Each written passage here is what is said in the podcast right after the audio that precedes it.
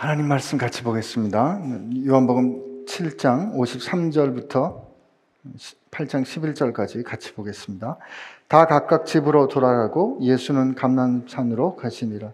아침에 다시 성전으로 들어오시니 백성이 다 나아오는지라 앉으사 그들을 가르치시더니 서기관들과 바리새인들이 음행 중에 잡힌 여자를 끌고 와서 가운데 세우고 여자 예수께 말하되 선생이여 이 여자가 가늠하다가 현장에서 잡혔나이다. 모세는 율법에 이러한 여자를 돌로 치라 명하였거니와 선생은 어떻게 말하겠나이까? 그들이 이렇게 말함은 고발할 조건을 얻고자 하여 예수를 시험함이러라. 예수께서 몸을 굽히사 손가락으로 땅에 쓰시니 그들이 묻기를 맞이 아니하는지라. 이에 일어나 이르시되 너희 중에 죄 없는 자가 먼저 돌로 치라 하시고 다시 몸을 굽혀 손가락으로 땅에 쓰시니 그들이 이 말씀을 듣고 양심의 가책을 느껴 어른들로 시작하여 젊은이까지 하나씩 하나씩 나가고 오직 예수와 그 가운데 섰는 여자만 남았더라. 예수께서 일어나사 여자에 아무도 없는 것을 보시고 이르시되 여자여 너를 고발하던 그들이 어디 있느냐 너를 정죄한 자가 없느냐 대답하되 주여 없나이다. 예수께서 이르시되 나도 너를 정죄하지 아니하노니 가서 다시는 죄를 범하지 말라 하시니라. 아멘.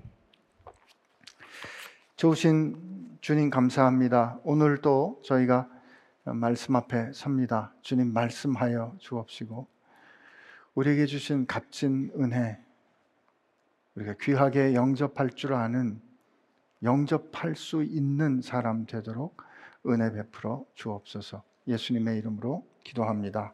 아멘. 사실 이런 말씀과 상황을 대하는 것은 그렇게 쉬운 일이 아닙니다.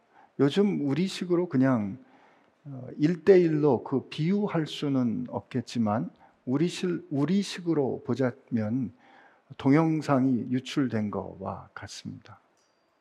예수님이 지금 어, 성전에서 사람들에게 가르치시는데 지금 이런 상황이겠죠.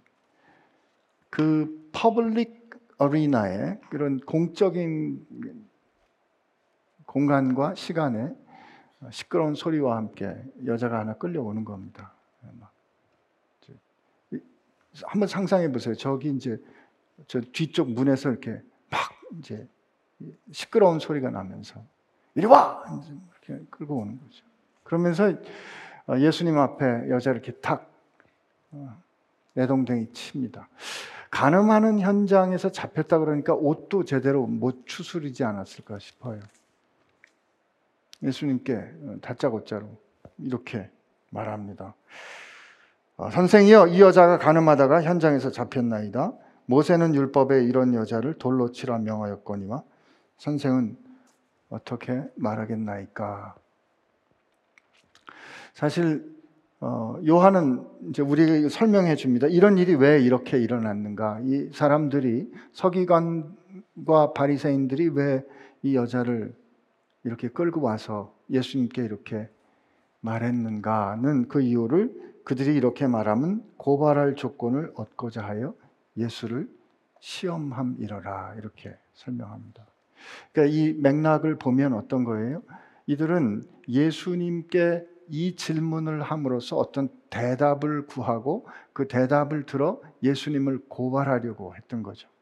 근데 예수님을 고발하기 위해서 이 사람들이 한 일은 어떤 여자가 가늠하는 현재, 가늠했다는 걸 보면 이제 결혼한 여자 같아요.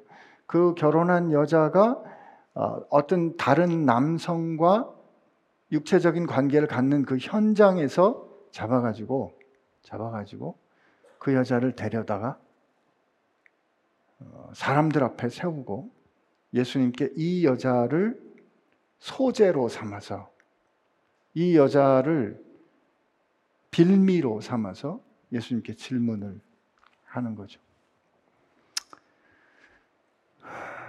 모세에 의하면 모세가 준 율법에 의하면 여자를 돌로 치라 했는데 선생님은 뭐라고 말하겠습니까? 라고 묻는 거에는 이런 이유가 있습니다.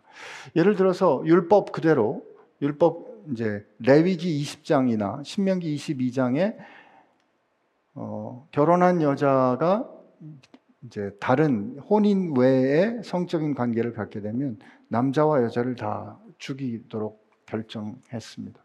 하나님께서 어, 성이란 혼인, 남편과 아내된 그 언약적 관계에서 풍성히 누리도록 주신 선물입니다. 그거는 지금도 변함이 없습니다. 근데 그 언약을 깨뜨리는 것은 하나님을 사랑하는 하나님 하나님은 어, 하나님과 이스라엘의 관계를 남편과 아내로 어, 비유하셨기 때문에 이 우리가 아내 되고 남편 된 것은 에베소의 또 이해에 따르면 우리가 아, 남편이 아내를 사랑하고 아내가 남편을 사랑하는 것은 그리스도께서 교회를 위하여 자기 생명을 것 같이 또 교회가 머리된 그리스도께 복종함 같이 서로 존중하는 것이 남편과 아내의 사랑이고 남편과 아내의 사랑에는 그 안에 그리스도께서 교회를 사랑하고 교회를 자기 앞에 흠이 없고 주름진 것이 없이 세우려고 하는 그 하나님의 신적인 의도가 결혼 생활 가운데 이렇게 교직되어 있는 것을 성경은 말해 주죠.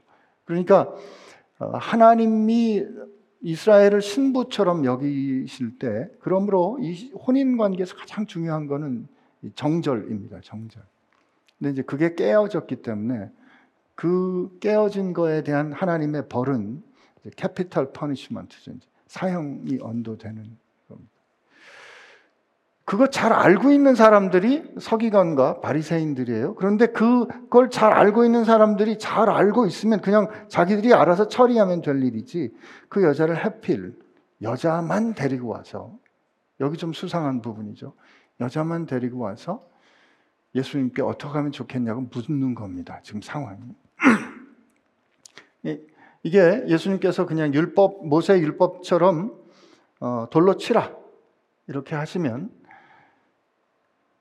율법을 이루는 것이 되겠지만 당시에 예수님이 사시던 그 유대는 로마의 속국이었고 로마는 유대 사람들에게 일정한 범위에서의 자치권을 주었습니다. 그러나 사람을 죽이는 권한은 로마 관원이 로마의 율법에 따라 그 어, 행하도록 했어요.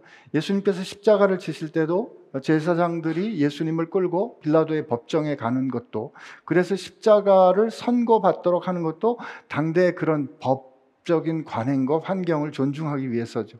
그러니까 예수님께서 돌로 치라 하는 그 일은 로마 관원들에게 로마의 법률을 어기는 이유와 빌미가 됩니다. 근데 한편으로 예수님께서는 병자를 고치시기 위해서 38년 된 병자가 38년이나 됐는데 어, 그 병자를 만났을 때 굳이 안식일에 고치시거든요. 하루 좀 38년 됐는데 하루 좀 늦게 지나면 어떻습니까? 그런데도 예수님은 안식일에 그 병자를 고치셨기 때문에 그런 예수님의 행하심을 통해서 볼 때 혹시 이분은 어, 모세의 율법과는 다른 판단을 할 수도 있다. 혹시 모세의 율법이 아닌 다른 판단을 하게 되면 사내들인에 가서 율법을 깨는 자로 고발할 수 있는 거죠. 돌로 치라고 해도 고발할 수 있고 돌로 치지 말라고 해도 고발할 수 있는 그런 상황으로 셋업을 해놓고 여자를 어, 데리고 온 겁니다. 이 여자의 인생이 어떻게 되는지, 이 여자가 어, 사회적으로 어떻게 어,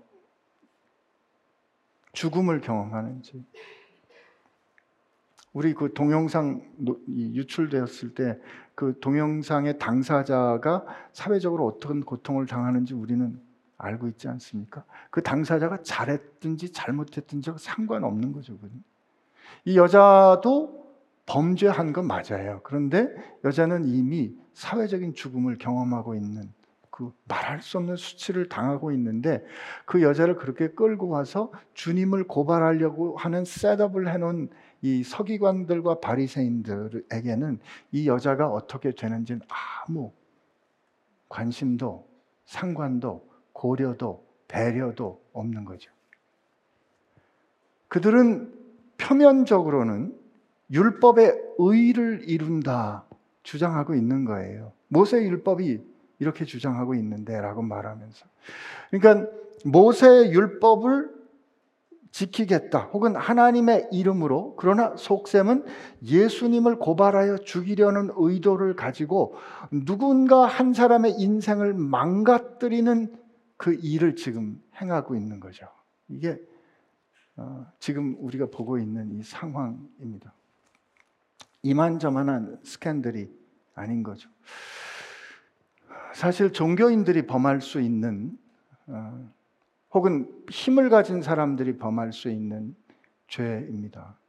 그들은 명분을 선점할 수 있기 때문에 어, 그 명분을 통해서 혹은 종교적인 주장을 통해서 사람들을 특히 약자들을 희생양으로 만들고 남용할 수 있습니다. 그리고 그들은 그렇게 취급을 받아도 된다고 판단해요. 왜냐면 죄를 졌으니까. 왜냐면 죄를 졌으니까. 죄인이니까. 죄인인데 뭐. 근데 예수님께 그렇게 뭐라고 말씀하시겠습니까? 라고 따지니까 예수님이 대답을 안 하시고 몸을 굽히시고 땅에 뭔가를 쓰시는 거예요. 마치 관심 없다는 듯이. 그러니까 여기 성경에 보면 7절에 그들이 묻기를 맞이 아니하는지라 계속해서 이제 질문을 하는 거죠. 기회가 왔다 이렇게 생각한 것 같습니다. 그때 예수님이 한참 듣다가 일어나셔서 7절에 너희 중에 죄 없는 자가 먼저 돌로 치라 이렇게 말씀하십니다. 그, 그 그들의 질문에 대해서 답을 하신 거예요. 뭐라고요? 마지막에 행동에 관련된 명령을 보면 돌로 치라고 말씀하신 겁니다. 그럼 무슨 뜻이죠? 이 여자는 어, 음행하는 중에 간음하는 현장에서 잡힌 이 여자는 돌에 맞아 죽어 마땅하다라고 선고하신 겁니다. 돌로 치라. 예수님께서 돌로 치라고 하신 이 명령은 당대 로마의 관행이 어땠든지 뭐 이거하고 상관없어요. 그냥 죄에 대해서 예수님 분명히 선언하십니다. 하나님은 우리의 문제를 다루실 때, 죄의 문제를 다루실 때, 우리 죄를 다루실 때 어, 적당히 넘어가시는 법이 없습니다. 마지막 하나까지 철저히 다루십니다. 하나님은 죄를 미워하십니다. 하나님은 죄를 미워하십니다. 근데 조건이 하나 있어요. 조건이 하나가 그 조건이 뭐냐면 너희 중에 죄 없는 자가 먼저 돌로 치라는 겁니다. 근데 그 조건을 이 사람들이 들었을 때 그렇게 기세가 등등했던 사람들이 늙은 어, 나이 든 사람부터 젊은이까지 하나씩 돌을 던지고 떠나가기 시작했습니다. 그들도 알았던 거죠. 성경 말씀 그 레위기와 신명기에 보면 간음하는 현장에서 잡혔으면 남자와 여자를 공히 벌해야 하는데 이 현장에는 여자만 데리고 왔습니다. 간음하는 현장에서 잡혔다 그랬잖아요. 그럼 남자도 데리고 왔어야 되는데 여자만 데리고 왔습니다. 이런 상황에서 대개 요즘 우리가 사는 정리로 보면 어떻게 생각이 들어요? 지금 이 상황은 예수님을 고발하기 위한 셋업이거든요. 그러면 어떤 남자를 보내서 이 여자와 동침하도록 하고 그 여자가 동침하는 그 때를 잡아서 여자는 끌고 오고 남자는 보내는 셋업을 할 수도 있지 않을까? 아니면 그런 어, 의도는 없었지만 어, 이렇게 현장에서 잡고 보니까 아, 남자가 동네 유력자기 때문에 남자는 보내고 여자만 데리고 온 거는 아닐까? 당대에 생각해 보면 여자를 더 쉽게 빅팀으로 하는 그런 문화 때문이 아닐까? 이런저런 계산을 해볼 수 있지만 그 이유는 잘 모르겠어요. 그러나 이런 생, 이런 생각을 해보는 이유는 요즘 우리가 사는 세상이 그러니까 그런 생각을 해보는 거죠. 이유가 어떻든 계획이 어쨌든 현상은 둘 다 데려오지 않은 절반의 정의를 실천한 거죠. 누가? 서기관들과 바리새인들과 참소하는 자들이. 그들에게도 어쩌면 최소한의 두려움이 있었던 것 같아요. 너희 중에 죄 없는 사람이 먼저 치라고 하신 그 예수님의 말씀에 그들이 다 돌을 던지고 돌아갔다는 뜻은 뭘까요? 심판받은 거죠. 돌이, 죄가 없으면 쳐도 좋아. 원래 그 돌을 던지는 투석형을 할 때는 첫 번째, 두 번째 증인이 되는 사람이 먼저 내가 이 사람의 죄를 죽어 마땅한 죄를 보았다라고 증언한 다음에 증언한 사람부터 돌을 던지게 돼 있어요. 근데 예수님께서 지금 죄가 없는 사람이 돌을 던져. 그때 아무도 돌을 못 던졌어요? 무슨 뜻이에요? 다 죄 있음을 인정한 거죠. 거기 왔던 의롭다 주장했던 사람들, 의롭다 어, 스스로 주장하며 의를 이루겠다 이 여인을 참소했던 그리고 이 여인을 소재 뭐라 그러죠? 어, 희생양 삼아서 예수님을 고발하려고 했던 그 사람들 전부가 다 죄인임을 인정하고 떠나갔습니다. 예수님의 이 한마디 말씀이 그들이 다 죄인 되었음을 폭로했던 거죠. 기가 막힌 반전입니다. 여기 그러니까 이 사건의 이 사건의 저 동기는 뭐였냐면 예수님을 고발하려는 거였잖아요. 그죠? 근데 예수님을 고발하려 던 그 사건이 실패됐으니까. 실패했으니까. 그리고 그들이 다 떠나갔더라. 그러면 거기서 사건이 끝나도 됩니다. 거기서 사건이 case close 해도 돼요. 왜냐하면 어차피 여인은 죄인이고 어차피 여인은 관심 둘 필요가 없는 그런 종류의 사람이니까. 그런데 그 상황이 됐을 때 예수님이 그 여인에게 말씀을 것입니다. 다 떠나가고 예수와 여인만 남았어요. 이건 어떤 걸 말하지 않아도 어떤 걸 보여줘요? 죄 없는 사람이 돌로 치라라고 심판을 선언했는데 그 선언하신 그분이 거기에 남아 있다라는 것은 심판할 수 있는 권세를 권한을 가진 분이 예수님이다라는 걸 보여주는 거죠. 예수님께서 물어봅니다. 여자여 너를 고발하던 그들이 어디 있느냐? 너를 정죄하던 자가 없느냐? 대답하되 주여 없나이다 이렇게 대답합니다. 여기서 꼭 이렇게 어, 두드러지게 설명한 것은 아니지만 저는 이 말씀 이 부분을 볼 때 우리 인생의 결국은 우리가 예수님 앞에 일대일로 서는 거겠구나 그런 생각했어요. 세상에서 어떻게 평가를 해주든 누가 우리를 향하여 뭐라 그러든 결국 우리의 마지막은 그분하고 나, 이 단독자로 서는 데서 끝납니다. 근데 이, 이 상황이 처음에 일어났을 때 이들을 끌고 왔던 스스로 의인이라고 여겼던 서기관들과 바리새인들은 이 여자가 누군지 아무 관심이 없었어요. 그냥 가늠하는 현장에서 잡힌 더러운 여자인 거죠. 예수님을 고발하기 위해서 사용하고 버릴 사람이었어요. 그리고 그들은 그렇게 버리고 떠났습니다. 그런데 예수님은 그녀를 버리지 않았습니다. 거기서 그냥 그렇게 끝나도 되는 거예요. 아마 세상은 그렇게 끝날 거예요. 그러나 예수님이 묻습니다. 너를 정죄하던 사람이 어디 있느냐? 그런 사람들 남아있더냐? 아니요. 없습니다. 예수님 말씀하십니다. 나도 너를 정죄하지 않겠다. 나도 너를 죄 있다 하지 않겠다. 그리고 말씀하십니다. 가서 다시는 죄를 짓지 말아라. 여기에는 과거와 현재와 미래 혹은 이 사람이 죄에 대하여 선고를 받음과 그 죄를 사죄하심과 새롭게 갱신된 삶이 함께 다 이 안에 포함되어 있습니다. 여러분, 우리는 이 장면을 예수님이 이 여인을 용서했다라고 말할 수 있을 거예요. 성경의 용서는 그냥 봐주는 게 아닙니다. 진정한 용서는 죄가 무엇인지 분명히 직면해서 죄인임을, 죄가 무엇임을 확인합니다. 확증하는 죄에 대한 확증. 예수님은 이 여인을 향하여 돌로 치라라고 말씀했습니다. 죽어 마땅한 죄를 범했다.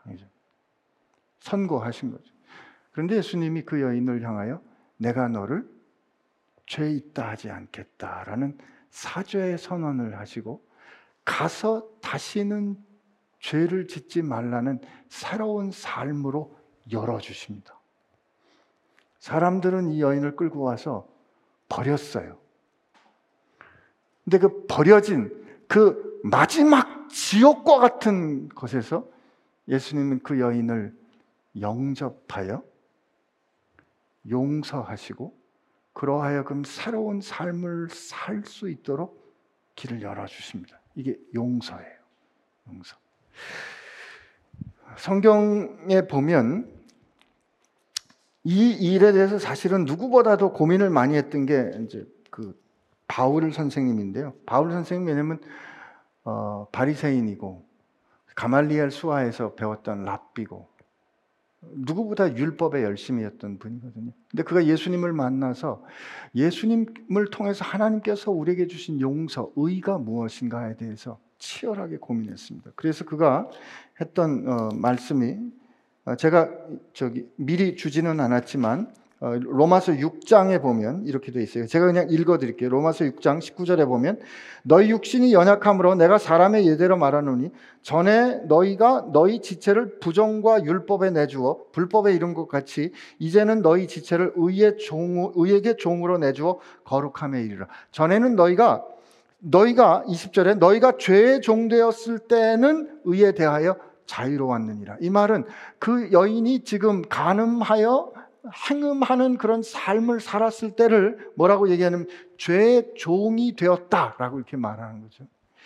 그때는 의에 대해서 자유로웠는데 그 너희 21절에 너희가 그때는 무슨 열매를 얻었느냐? 이제는 너희가 그 일을 부끄러워하나니 이는 그 마지막이 사망임이라. 그러니까 죄의 결과는 이제 죽음이라는 것을 분명히 말해주죠. 그러나 이제는 너희가 죄로부터 해방되고 하나님께 종이 되어 거룩, 거룩 함에 이르는 열매를 맺었으니 그 마지막은 영생이라. 죽음에서 삶으로. 죄의 삭슨 사망이요. 하나님의 은사는 그리스도 예수 안에 있는 영생이에요. 이렇게 말하는 거죠. 그러니까 전에 죄의 종의 사로 살았던 너희가 지금은 의의 종으로 살고 있는데 그렇게 의의 종으로 살 수 있는 이유는 그리스도 예수 안에서 일어난 사건이라는 거예요. 오늘 예수님께서 이 여인에게 사죄를 선언해 주시는 그 사건이죠.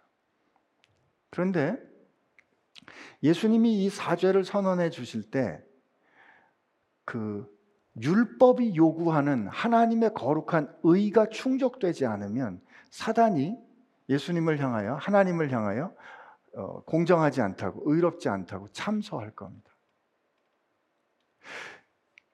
죄의 삭은 사망이기 때문에 그 데스 페널티를 값을 치러야 돼요. 죄의 삭을 치러야 율법이 요구하는 의를 이루는 거거든요.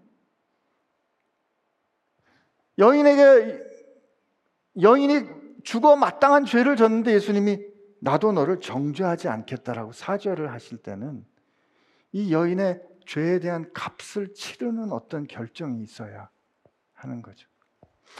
그래서 우리가 복음서를 보는 건데 예수님께서 나는 구원받을 사람들을 위하여 내 생명을 준다고 말씀하시고 그 말씀대로 십자가에서 죽으십니다. 그리고 하나님께서 그의 말씀이 옳다는 것을 죽음에서 다시 일으키심으로 말미암아 확증하시죠.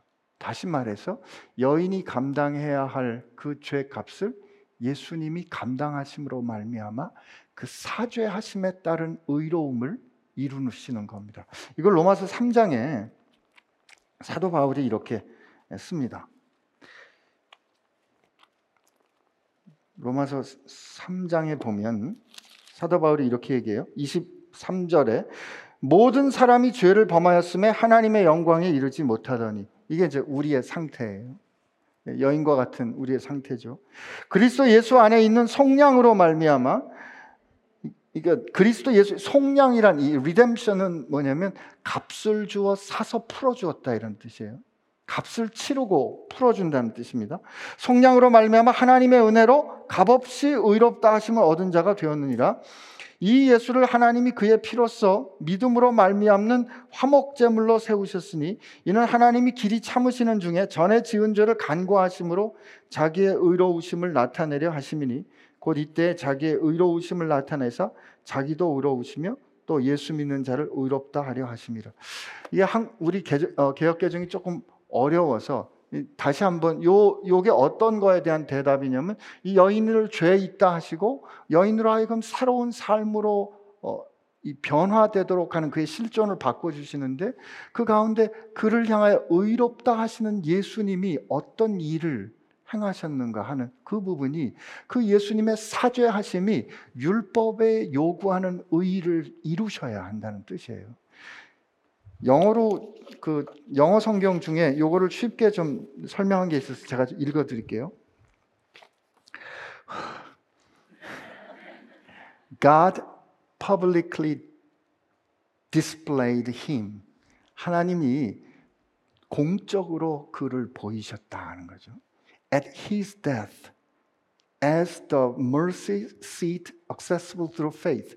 믿음으로 향해 갈 수 있는 하나님이 은혜를 베풀어 주시는 쉬운 좌로 그의 죽음을 그의 죽음에서 하나님은 보이셨다 이렇게 얘기해요.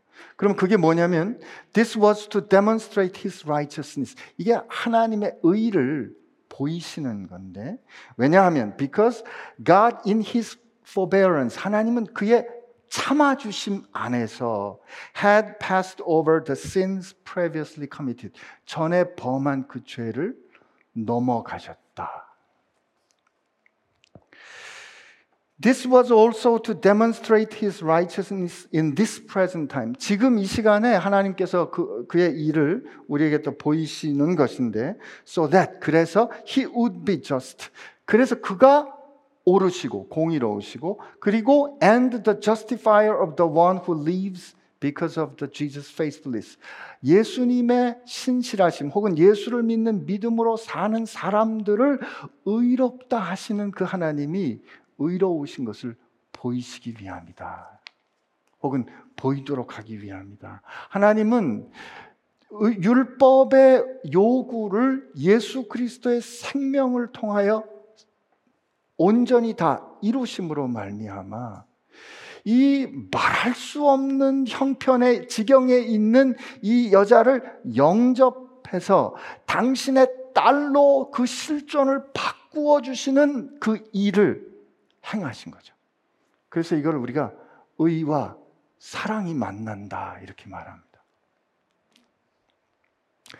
주님은 아무도 영접하지 않는 그 여자를 이렇게 영접하셨습니다. 값진 은혜를 어, 누구도 영접하지 않는 이 여인을 주님은 영접해 주신 거죠. 이건 참으로 그의 생명을 주어 영접해 주신 거기 때문에 그건 엄청난 은혜, 엄청난 영접입니다. 근데 요즘 우리는 그 예수님을 너무 값싸게 영접하는 게 아닌가 싶어요. 너무 간단히, 너무 쉽게, 너무 우리식으로 말이죠. 그 사, 그 주님께서 우리를 위하여 나를 영접하기 위해서 내가 하나님의 원수 되었던 나를 하나님의 사랑받는 자녀가 되도록 하시기 위해서 아직 죄인 되었을 때 우리로 의롭게 하기 위하여서 우리가 흑야마의 권세에 있는데 우리를 아들의 사랑에 옮기기 위해서 그가 치르신 그 값, 그가 치르신 그 사랑을 아는 사람들은 우리랑 좀 다르게 살았습니다. 양화진 묘역에 가면 루비 캔드릭이라는 젊은 여성의 묘비가 있어요. 1800 아, 기억을 해야 되는데. 이분이 1908년에 죽었고 1883년에 그러니까 태어났어요. 어, 고등학교를 졸업하고 고등학교를 졸업하고 대학을 어, 졸업하고 난 어, 이, 어, 대학을 졸업하고 난 다음에 한국에 선교사로 오기 위해서 파송을 받았습니다. 어, 남감리회 선교사로 파송을 받고 1907년에 한국에 왔는데 8개월 만에 한국에서 죽었습니다. 맹장염으로 세브란스 병원에서 죽었습니다. 근데 그가 죽기 전에 어머니에게 편지를 쓰는데 그 편지 구절에 이런 편, 예, 구절이 있어요. If I had a thousand lives to give, 내가 누군가에게 줘야 하는 천 개의 삶이 있다면 Korea should have them all. 한국 사람들이 그걸 다 가져야 합니다. 그리고 그는 25세 나이에 8개월을 한국에서 살고 죽었습니다. 윌리엄 볼든이라는 어, 선교사가 또 있었는데요. 그는 1913년에 이집트에서 죽었습니다. 그가 1909년에 어, 1909년에 예일 대학을 졸업하고 그는 1987년에 태어났는데 예일 대학을 졸업하고 중국에 있는 무슬림들을 섬기기 위해서 프린스턴 신학대학에 갔습니다. 그리고 그 사람들을 이해하기 위해서 아랍말을 배우겠다고 이집트에 갔다가 1912년에 갔다가 거기서 뇌수막염에 걸려서 1913년에 죽었습니다. 그가 죽은 다음에 어머님이 그의 성경책을 받았어요. 근데 그가 그 성경책 안에 짧은 메모들이 있었는데 그의 집안은 굉장히 부유한 집안이었어요. 근데 그가 아버지로부터 받을 유산을 선교사로 가는 것 때문에 포기해야 됐습니다. 그 아버지께로부터 받은 유산을 더 이상 받을 수 없다고 선고받은 그날 그가 쓴 말이 no reserve 아낌없이 아버지가 그에게 한 번 더 기회를 줬어요. 너 지금 그렇게 살면 아, 나하고 같이 살 수 없어. 너 지금이라도 돌아와서 내 회사에서 일을 해. 거절하고 아버지 회사에 돌아갈 기회를 완전히 불사르던 그날 그는 이렇게 씁니다. No retreat. 후회, 후퇴함 없이, 돌이킴 없이. 그리고 그가 뇌수막염, 뇌수막염으로 죽기 얼마 전에 그가 썼던 마지막 메모는 No regret. 후회 없이, 아낌없이, 돌이키지 않고, 후회 없이 젊은 날을 살다가 하나님 앞에 갔습니다. 그는 자기를 영접해 주신 그 영접해 주신 은혜가 얼마나 큰 건 줄 바로 알고 그 주님을 값지게 영접했습니다. 여러분도 잘 아시는 WEC 선교회를 열었던 C.T. 스터드는 캠브리지 7공자로 유명했던 집안 좋고 공부 잘하고 잘 나가는 사람이었어요. 근데 그가 아프리카와 중국을 위한 선교로 자기 삶을 헌신할 때 그가 고백했던 말이 이 말이에요. 그가 정말 그리스도가 하나님의 아들이고 하나님의 그 아들이 나를 위해 죽은 것이 사실이라면 내가 그를 위해 행하는 그 어떤 것도 위대할 수 없다. 나를 영접해 주신 그 그분의 영접에 그 값진 영접을 깨달았던 사람들은 예수님을 값싸게 영접하지 않았습니다. 여러분과 저는 그분을 어떻게 대우하고 그분을 어떻게 영접하십니까? 제가 이렇게 말씀을 드리면 여러분의 표정이 지금 무지하게 근심스러운 거 알아요. 그러니까 지금부터 뭐 다 때려치고 나보고 선교사로 나가는 거냐? 아니면 뭐 이제까지 살았는데 나보고 죽으라는 거냐? 에? 예? 그죠? 에. 근데 여기 우리가 예수님을 값지게 영접할 수 있는 길을 예수님께서 가르쳐 주셨습니다. 마가복음 9장이에요. 어, 마가복음 9장에 가버나 33절에 가버나움에 이르러 집에 계실새 제자들에게 물으시되 길에 너희가 길에서 서서 서로 토론하는 것이 무엇이냐 하시되 그들이 잠잠하니 이는 길에서 서로 누가 크냐 하고 쟁론하였습니다. 제자들이 예수님 뒤를 쫓아가면서 야 내가 커 임마 내가 예수님 먼저 만났어. 내가 수제자야. 이러고 있었던 거죠. 예수께서 앉으사 열두 제자를 불러 이르시되 누구든지 첫째가 되고자 하면 뭇사람의 끝이 되어야 하고 뭇사람을 섬기는 자가 되어야 하리라 하시고 어린아이 하나를 데려다가 그들 가운데 세우시고 안으시며 제자들에게 이르시되 누구든지 내 이름으로 이런 어린아이 하나를 영접하면 곧 나를 영접하며 누구든지 나를 영접하면 나를 영접함이 아니요 나를 보내신 이를 영접함이니라. 하나님은 우리를 안아주시기 위해서 엄청난 값을 치르셨어요. 제가 그 좀 불편해하는 성경 아니죠 찬송가 가사 중에 값 없는 은혜예요. 예, 값 없는 은혜는 여러분 저 식당 가면 진짜 비싼 음식은 뭐라 그러죠? 시, 뭐 시중가 이렇게 적혀 있잖아요. 값을 정할 수 없잖아요. 그죠? 예수님께서 우리에게 주신 그 은혜, 하나님께서 우리에게 주신 은혜는 우리가 할 수 있는 어떤 값으로는 값을 치를 수 없기 때문에 값이 없는 거지. 근데 값 없는 은혜라고 했기 때문에 우리가 흔히 자꾸 값싼 은혜처럼 하나님이 쉽게 준 것처럼 생각하신다고요. 하나님 우리를 사랑하셔서 우리를 영접하기 위해서 하나님이 치른 값은 쉬운 게 아니었다고요. 근데 그렇게 쉽지 않은 은혜로 우리를 영접하신 예수님이 내가 너를 영접했는데 네가 나를 영접하고 싶, 싶더냐? 그럴 때 우리에게 가, 가르쳐 주신 것은 오히려 역설적으로 누군가 작은 사람에게 주님을 사랑하듯 진심으로 그를 영접하는 것이 우리를 영접하신 주님의 은혜를 기억하는 행위라고 가르쳐 주십니다. 루비 캔드릭은 8개월 살다 죽었고요. 윌리엄 볼드는 언어 공부하다가 죽었습니다. 일의 크기나 그들이 한 업적을 놓고 보면 아무것도 아닙니다. 그러나 우리는 그 이야기를 들을 때 그들이 예수님을 어떻게 영접했는지 가슴이 먹먹하도록 느껴지지 않습니까? 우리 일상의 삶을 살아가는 동안에 주님은 여러분이 어떤 형편과 상황에 있든지 여러분 한 사람 한 사람의 그 자리에 가셔서 여러분을 영접하시는 분입니다.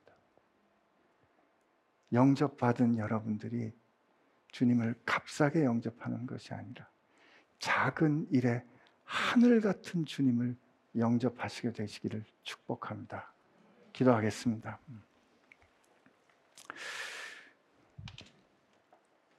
주님 감사합니다.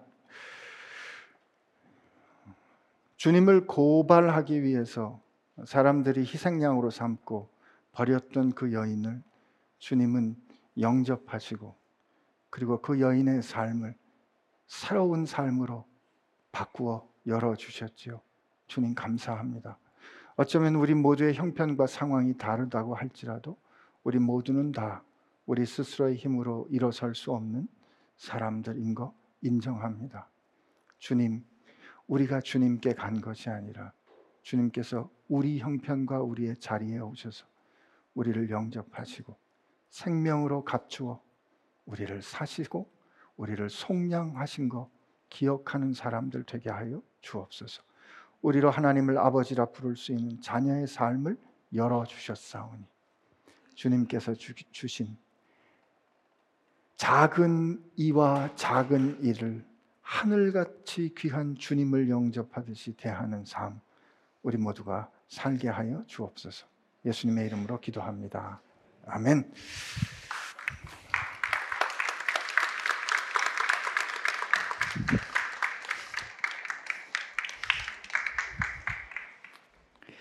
다음 주에 조정민 목사님 오십니다. 그 질문도 있었습니다. 아 그래요? 정 목사님 언제 오시나요? 네, 저는 오늘 그 말씀 들으면서 이 여인이 어쨌든 그 예수님으로부터 정말 예기치 못한 엄청난 큰 은혜를 입은 거잖아요. 네. 근데 어, 상황이 종료되고 예수님과도 이제 헤어지고 이제 막상 자기 현실로 돌아가면 음. 거기에는 벌써 엎질러진 물과 같은 그 본인의 그 수치가 다 까발려진 상태에 그 상황이 변하지 않고 음. 그대로 있을 텐데 거기를 어, 이렇게 갈 수 있던 어떤 뭐랄까 용기, 어떤 믿음 이런 것들이 생겼기 때문에 예수님과 헤어져서 가, 가지 않았을까 이런 또 생각을 해봅니다. 예, 그게 고민이죠. 예, 근데 어, 제가 지난주에도 그런 말씀을 드렸지만 우리가 상상해선 방법이 잘 안 나옵니다. 그러나 예수님은 그 여인으로 하여금 그 새로운 삶을 열게 해주실 수 있는 분입니다. 그래서 그 수치스러웠던 삶에 대해서 죽어야 되는 거죠. 이게 죽으면 끝나는 거잖아요. 그러니까 죽고 새롭게 삶을 시작하는 거고, 그 죽고 새롭게 시작된 그 삶의 최종적인 책임과 그 가치를 결정하는 분은 세상이 아니라 나를 영접해 주신 그분이라는 걸 알 때, 어, 쉽진 않겠지만 그 회복의 여정이 저는 시작될 거라 믿습니다. 아무것도 변하지 않았지만 나를 변화시키신 예수님과 함께 그 상황은 우리가 바꿀 수 없는 거고 상황은 변하지 않는 경우가 대부분이죠. 네. 근데 실제로 예수님 만난 분들의 간증들을 이렇게 쭉 보면 어, 내가 예수님을 만나고 났더니 하늘도 나무들도 그대로였는데 다르게 보이더라 하는 그런 경험도 있잖아요. 그래서 저는 우리 가운데 그 주변의 상황이 변하지 않을지라도 그 상황을 보는 내 눈을 바꿔주시는 역사. 저는 그게 성령의 역사라고 믿고요. 그리고 이제 그때부터 힘들지만 힘들면 우리가 고백해야 되는 게 이거죠. 그래, 전에는 내 인생이고 내 삶이었으니까 내가 이렇게 산 거에 대해서는 다 내 수치가 됐던 거잖아요. 근데 이제는 주님이 값주어 사셔서 착각하지 마. 너 내 거야. 음. 넌 내 거야. 그러니까 그때 우리가 겪어내는 문제는 이제부터는 내 문제가 아니라 그분의 문제가 되는 거죠. 음. 이 소유의 이전이 음. 값주어 사, 내가 너를 값주어 샀다라는 이- 이 생각 저는 우리 신앙에서 굉장히 중요한 현실이라고 믿습니다. 아멘입니다. 네, 오늘도 질문들이 왔는데요. 어, 네, 목사님, 지난 한 주간 아침 예배 말씀 감사했습니다. 질문이 있습니다.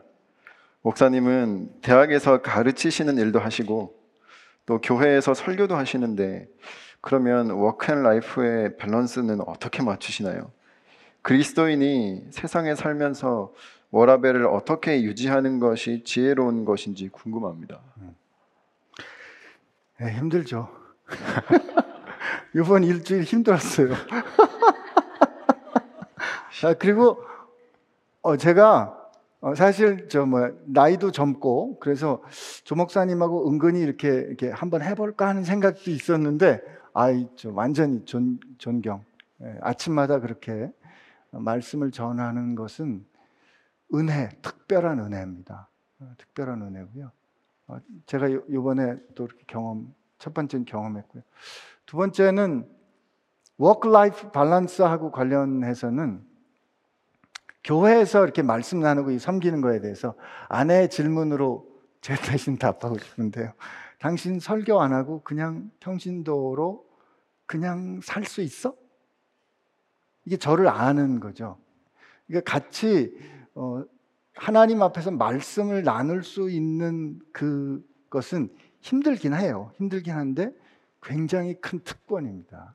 그러니까 은혜입니다. 이제 뭐 그게 두 번째 답이라면 답이고요. 세 번째는 work and life balance라는 말 자체에 모순이 있어요. 왜냐하면 work and life balance잖아요. 그러면 work and life니까 work는 life가 아니야. 그죠? work and life balance잖아요.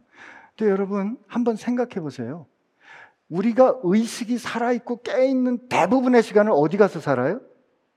work 하는 데 가서 살아요. 그러면 이 work가 life가 아니라고 그런다면 우린 굉장히 불행한 거라고요. 하나님이 사람을 지으시고 사람을 지으시고 그 사람을 에덴 동산에 두시면서 첫 번째 하도록 하신 게 월크 하도록 하신 거예요. Work and manage 하도록 하셨거든요. 그러니까 우리 인생에 문제가 있다면 이 work는 일은 삶이 아니라고 생각해서 이 일의 가치를 절하한 것이 이게 사실은 어, 소외기도 하고 우리가 이게 인간이 타락한 증거기도 합니다. 어, 성경 특히 이 기독교 우리 저 성경에서 가르쳐 주시는 것은 하나님은 우리로 하여금 내가 일하는 자리로 보내셨다고 이 보내신 곳에서 하나님의 통치와 영광을 드러내는 것을 일이라 그러셨어요. 그러니까 우리가 어, 일이 그렇다고 뭐 제가 힘들지 않다는 뜻은 아니고요. 그러나 그 일 가운데 하나님의 영광을 찾을 수 있도록 구하고 기도하는 게 우리 모두에게 주신 도전이라고 나는 생각해요. 제가 병원에서 직원들한테 무슨 이런 강의할 때가 이- 있을 때 그냥 그렇게 얘기합니다. 이게 뭐 꼭 신앙 여부를 떠나서 여러분들이 여기서 의식하고 깨어 있는 시간의 대부분을 세브란스 병원에서 보내는데 세브란스 병원에서 사는 동안에 여러분이 행복하지 않으면 이건 여러분의 삶이 불행한 거다. 일이 그 일 가운데 가치를 발견하고 그 가운데 기쁨이 행복한 게 있어야 우리 삶이 행복한 거지. 일은 삶을 위하여 수단이라 그러면 우린 대부분의 수- 시간을 죽지 못해 사는 거로 잠깐을 위해서 사는 거로 살아야 되잖아요. 이거 아닙니다. 그래서 저는 이 work and life balance라는 이 말이 상당히 유감이에요. 유감. 아, 그래서 뭐 그런 거를 어떤 사람들은 어, work life enrichment 뭐 이런 표현도 하고요. work and life balance 이런 말도 하긴 하지만 어, 저는 하나님께서 일은 우리에게 주신 부르심이다라는 생각 해야 될 것 같아요. 그래서 이제 그렇다고 그러면 일이 일하는 환경이 갑자기 막 어, 바뀌느냐 그건 아닌데 그렇기 때문에 우리가 하는 기도 제목이 달라져야 하는 거죠. 기도 제목. 요셉이 저 어, 총리 되기 전에 요셉이 원하지 않았는데 노예됐잖아요. 그 그의 work environment는 일하는 환경은 노예하는 환경이거든요. 그런데 그 노예로 사는 요셉이 살았던 인생에 대해서 뭐라고 창세기에 돼 있냐면 하나 여호와께서 요셉과 함께 하심으로 그를 형통하게 하는 것을 주인이 알았다 그랬어요. 여러분 이게 파워 아니에요? 그러니까 우리가 일하는 중에 힘들면 하나님 하나님이 나와 동행하시는 것을 내이 이 직장 동료들이 알게 해 주십시오. 그럴 때 하나님께서 지혜도 주시고 저 여리고성과 같이 안 무너질 것 같은 상황도 바뀌고 그래야 우리가 간증도 하고 그러는 거 아니겠어요? 그러니까 기도할 때 세게 기도하시라고요. 특히 어렵고 방법이 없- 없을 때 하나님 이거 이거 방법이 없는 거 하나님 계획이 있으니까 나 여기 보내주시는 거 아닙니까? 이거 제 일 아니고 주님 일인데 제가 여기서 망가지면 제 망신 아니고요 주님 망신입니다. 아, 맞잖아요. 그러니까 그리고 기도하는 거지 씨름하는 거지. 그러면 내 생각을 바꿔 주시든지 내 눈을 바꿔 주시든지 환경을 바꿔 주시든지 길을 내실 거라고요. 예. 아니 제가 너무 흥분해. 저 근데 개인적으로 그 제가 옆에서 어쨌든 조 목사님 또 안 목사님 이렇게 뵙잖아요. 근데 굳이 그 워라벨의 이 그 단어를 적용을 하자면 사실 밸런스 자체가 없는 삶을 사시는 것 같아요. 근데 제가 옆에서 뵈면서 느끼는 건 아, 이 밸런스가 하나도 중요 그러니까 내가 이 밸런스를 굳이 지키지 않아도 될 만큼 좋은 일을 내가 하고 있구나 이런 그 마음이 너무 많이 느껴 지거든요. 그래서 진짜 좋은 일이란 워라벨을 내가 신경 쓰지 않아도 될 만큼 몰입할 수 있는 일이 아닌가. 예, 근데 이제 그게 그럴 때 사실은 이제 저나 어, 제가 옆에서 이제 조 목사님 뵐 때도 우리가 잘 가고 있는지 아닌지는 되게 사모님들이 압니다. 그 거룩한 명분을 들지만 사실은 자기가 막 하고 싶어서 하는 건지 아닌지 어, 이딱 아내는 못 속입니다. 그럼 이제 어느 날 딱 얘기하는 거죠. 뭐, 말은 그렇게 하는데 당신 좋아서 하는 거잖아. 그럼 이제 slow down 해야 됩니다. 네, 아내 아내의 말을 잘 듣자. 인정하기 좀 그렇지만 주여 네, 다음 질문을 드리겠습니다. 목사님 오늘 2부 예배 찬양 시간에 나 같은 죄인 살리신이라는 찬양을 드렸는데 사실 찬양 드렸다고 말하기가 어려워요. 그 찬양을 하면서 저에게 찬양 가사에 맞는 감격과 기쁨이 생기질 않았습니다. 음. 제가 중학교 때 예수를 영접했습니다. 목사님도 이런 적이 혹시 간혹 있으신가요? 제가 열심을 다하면 저 자신을 속이는 것 같고 제가 크리스천인지 의문이 들 정도입니다. 자괴감이 듭니다. 네. 솔직한 질문 감사하고요. 우리가 이제 찬양할 때 이런 고민 많이 들잖아요. 지금 이제 하나님 앞에 찬양을 해야 되는데 나는 찬양할 기분이 아닌 거지. 나 같은 죄인 살리신 주은혜 고마운데 하나도 안 고마운 거예요. 근데 그게 하나도 안 고마운 뭐예요? 하나도 안 고마운 감정인 거예요. 근데 여러분께 한번 여쭤볼게요. 우리의 감정이 하나님 앞에 준비가 안 됐다고 했어요. 그러면 하나님은 찬양받기에 합당한 분이 아니십니까? 내 감정에 상관없이 그분은 찬양받기에 합당한 분이에요. 내 감정에 상관없이 그분은 나를 구하신 그분의 은혜는 귀하다고요.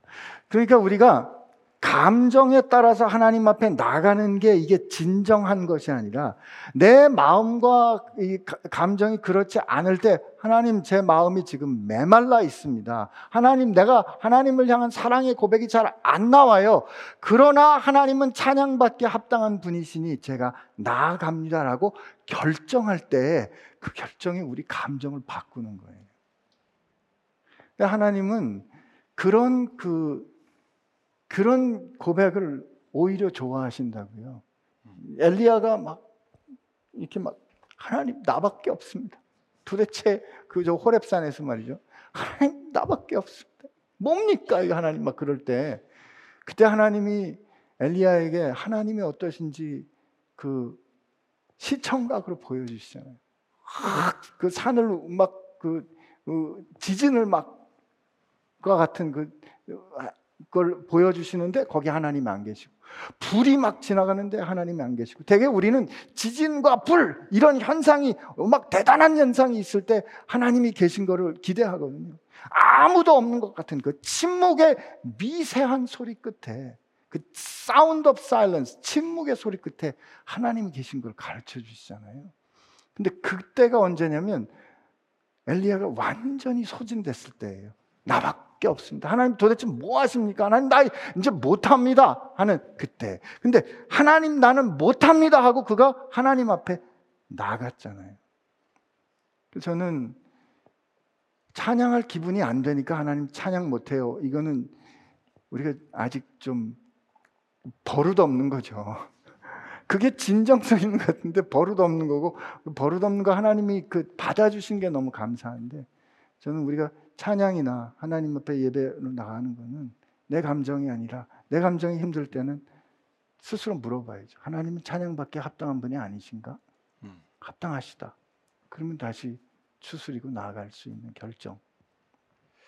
그 감정이 안 생기는 것도 뭐 이분 입장에서 어려울 수도 있는데 또 어떨 때 보면 찬양만 하면 막 신이 나가지고 막 눈물 빼고 막 하다가 찬양 다 끝나고 돌아가면 언제 그랬나는 듯이 또 삶의 어떤 태도가 바뀌는 것을 그런 경우들도 볼때 그 예배 때 또 찬양 때 내 감정이 고양됐다고 해서 그게 진정성이라고 보기는 또 수도 그렇죠. 있겠다는 생각이 해봅니다. 그래서 사실 저희 그 교회에서 예배할 때 어, 사실 이 막 드럼도 있고 그게 나, 꼭 나쁘다는 뜻은 아닙니다. 근데 드럼 비트나 이런 비트가 막 치면 우리 그 감정이 막 이렇게 고양될 수 있거든요. 근데 저희가 처음부터 계속해서 악기를 가능한 꼭 필요한 것만 하고 회중의 소리가 들릴 수 있도록 그러나 너무 열광하지 않도록 하는 이유는 감정의 고양이 확 됐다가 말씀 들을 때 너무 진 빼가지고 다 자는 수도 있고 그리고 감정이 확 오른 거는 그게 신앙의 결단은 아니거든요. 그러니까 하나님께서 찬양을 통해서 우리가 찬양은 하나님이 하나님을 높이는 것이 첫 번째 골이지 내가 어떤 정서적인 걸 경험하는 게 찬양의 주된 목적이 아닙니다. 그래서 그리고 성령께서 진짜 우리 가운데 역사하신다는 것은 사람이 바뀌는 거죠. 우리 삶이 바뀌는 거죠. 그러니까 어떤 사람 이렇게 그 덤덤하게 왔다 갔다 해서 우리가 저 사람 은혜 모르는 사람이라고 그렇게 말할 필요도 없고 네. 사람마다 또 다르게 역사하시니까. MBTI T 성향과 F 성향이 좀 다르지 않을까? 네. 다음 질문을 드리겠습니다. 어, 제가 진짜 믿음을 가졌느냐는 크고도 무거운 의문을 가지게 되면서 저는 제 죄들이 두렵기만 합니다. 한 번도 예수님의 영광의 광채를 본 적이 없고 그저 멸망하지 않기 위해 예수님을 믿는 것이라 생각합니다. 하나님을 사랑하는 마음도 없고 찬양하고 싶은 마음도 없습니다. 제 믿음에는 기쁨이나 환희가 없는 것입니다. 그 마음을 달라고 기도하는데 이런 제가 과연 구원받을 수 있을까요? 저는 제가 구원받을 수 있냐는 생각으로 가득 차 불안과 강박에 시달리며 악한 영에게도 괴롭힘을 당하고 있습니다. 조금 전에 했던 질문과 좀 비슷한 어떤 결의 질문이 아닌가 싶습니다. 네. 근데 저는 그 우선은 이게 꼭 옳다 그러다가 아니라 제 개인적인 고백이 먼저 들어가 있다는 걸 전제하고 말씀드리고 싶은데요. 저는 하나님을 사랑한다고 말하지 못하겠습니다라는 이런 말을 가능한 안 쓰셔야 돼요. 여러분 저 이게 굉장히 중요한 어, 제가 의사로 살면서 경험했기 때문에 그런 건지 모르겠는데 어, 진단을 한번 딱 붙이잖아요. 잘못된 진단임에도 불구하고 진단이 딱 붙으면 그 다음부터는 그 진단 같이 살아요. 진단 같이 행동해요. 나는 하나님을 사랑하지 못합니다 라고 말하면 그 말하는 것 때문에 그 다음에 하나님 사랑해요 라고 말하고 싶어도 말하지 못하게 되는 경우가 있거든요. 그렇게 하지 마세요. 그냥 인정이라도 하시라고요. 하나님은 내가 하나님 사랑한다고 말하기 전에 나를 사랑하신다고 한 분이에요. 차라리 말을 바꿔서 하나님 어떻게 이런 나가 그렇게 사랑스러우셨나요? 하나님 제가 그 큰 사랑 아직 잘 모르는데 알게 해주세요. 말을 바꾸셔야 돼요. 그리고 예, 말을 바꾸셔야 돼요. 그리고 하나님하고 우리하고 이렇게 사귀는 게 우리가 어느 날 갑자기 그냥 내가 하나님께서 어느 날 갑자기 어떤 일정한 영적인 지경에 탁 올라가게 해주셔가지고 그냥 처음부터 그 내가 그냥 눈만 감으면 하나님 말씀 착착착 들리고 왜 그러세요? 성경에 나오잖아요. 우리가 어렸을 때는 말하는 것이 어린아이와 같고 생각하는 것이 어린아이와 같다가 장성한 사람이 되어서는 어린아이를 버렸노라. 너희가 지금은 어린아이와 같고 성 장성한 사람 신앙도 성장하는 거거든요. 그리고 하나님은 우리를 다 아시지만 우리는 하나님 다 모르거든요. 그러니까 날마다 그분을 알아가는 사귐. 제가 아내하고 결혼한 지 31년인데 지금도 아내가 저를 놀래키는 것처럼 사랑하는 사람들 간에 서로 새롭게 발견되는 그게 그게 사귐이잖아요. 근데 우리는 처음부터 하나님을 다 알길 원해. 다 알고 우리 머리 터질 건데 오늘 제가 너무 흥분하는 것 같은데 그러니까 그 저는 내 마음이 그렇다고 이렇게 이게 진실한 고백이지만 진실한 고백이지만 하나님 앞에서 말 가려해야 합니다. 이거는 진실하기보다는 버릇이 없는 거예요. 하나님은 나를 사랑한다고 말씀하실 때 하나님이 나를 사랑한다고 말씀 우리 골백 번도 더 들었잖아요. 그러면 그 아들을 우리에게 주신 그 하나님의 사랑 앞에서 내가 잘 모르는 게 내가 죄송한 거지. 내가 아직 깨닫지 못하는 이 머리가 바보 같은 거지. 예, 그냥 마치 엄마 아빠한테 가서 언제 나를 사랑했냐고 얘기하는 그런 거라고 생각할 수 있겠습니다. 근데 그 그럴 게 엄마가 언제 나를 사랑했냐고 말하는 아들이 그 참그 말을 할 때 그 말을 듣는 엄마 심정이 어떻겠어요? 근데 엄마는 진짜 사랑하는 엄마는 그거를 듣고 견뎌주는 거잖아요. 음. 하나님께서 우리가 하나님 앞에 버릇없는 고백들 많이 했는데 정말 참아주신 거 생각하면 우리가 나중에 얼굴 뵐 때 어떻게 그 말씀을 드려야 될지 모르겠어요. 네. 아 제가 오늘 좀 마지막 질문을 네네 드리, 드리겠습니다. 어, 음악을 하고 있는 사람입니다. 어, 교회 음악보단 대중음악으로 더 많은 사람들에게 하나님을 나타내고 싶은데 너무나 많은 유혹에 흔들립니다. 벌써 20대 후반이고 주위 친구들은 다 각자 잘 먹고 잘 살고 벌써 음악으로 자리 잡고 열심히 활동하고 있습니다. 유명해 유명해져야 내가 만든 노래가 떠야 하나님을 알릴 수 있다는 식의 생각들이 순서가 아닌 걸 알면서도 많이 흔들리고 혼란스럽습니다. 정말 정말 간절하게 하나님께서 원하는 대중음악을 하고 싶은데 세상 가운데서 하나님을 나타내려면 어떤 마음과 어떤 태도를 달라고 기도해야 할까요? 목사님 저 기타도 연주하고 하시는 네, 저는 벌써 20대 후반이라는 이분의 말씀이 벌써라고 하기가 조금 어렵지 않을까 이런 생각이 드는데요. 그렇지 않나요, 목사님? 예. 근데 우선 그 대중음악과 그 저 하나님 이 저 세상 음악과 교회 음악으로 구분하는 이 양분법이 저는 잘못됐다고 생각해요. 음, 하나님은 대중음악이라는 소위 그 장르를 통해서 그 가운데 하나님의 아름다운 메시지를 드러내실 수 있는 충분한 능력을 갖고 계신 분이거든요. 근데 우리는 어, 세상 음악이라고 할 때는 세상 음악이 말하는 문법이 있고 그들이 말하는 메시지가 있고 그들이 야 요즘은 이 말을 해야 돼. 요즘은 이렇게 좀 자극적으로 해야 돼. 요즘은 좀 이렇게 세게 말해야 돼. 요즘은 그런 건 너무 답답해서 안 돼라는 그런 문법을 다 인정해서 그렇게 해서 세상 사람들이 막 환, 어, 환영하고 좋아하는 음악을 해서 그래 대박을 냈다고 칩시다. 그래서 이 그래미 어워드 1등 해가지고 나가서 메시지는 너 맘대로 살아. 네가 원하는 대로 살아. 에, 이리고 살아. 이런 메시지 해놓고 올라가서 하나님께 영광 돌립니다. 음, 아니죠, 그건. 그건 아니죠. 우리 안에 어떤 믿음과 도전이 있어야 할까?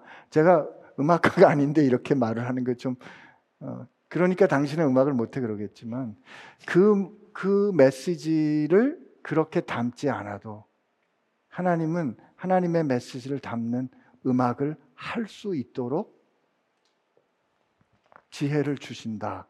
이게 믿는 사람의 도전이 아닐까 싶어요. 음.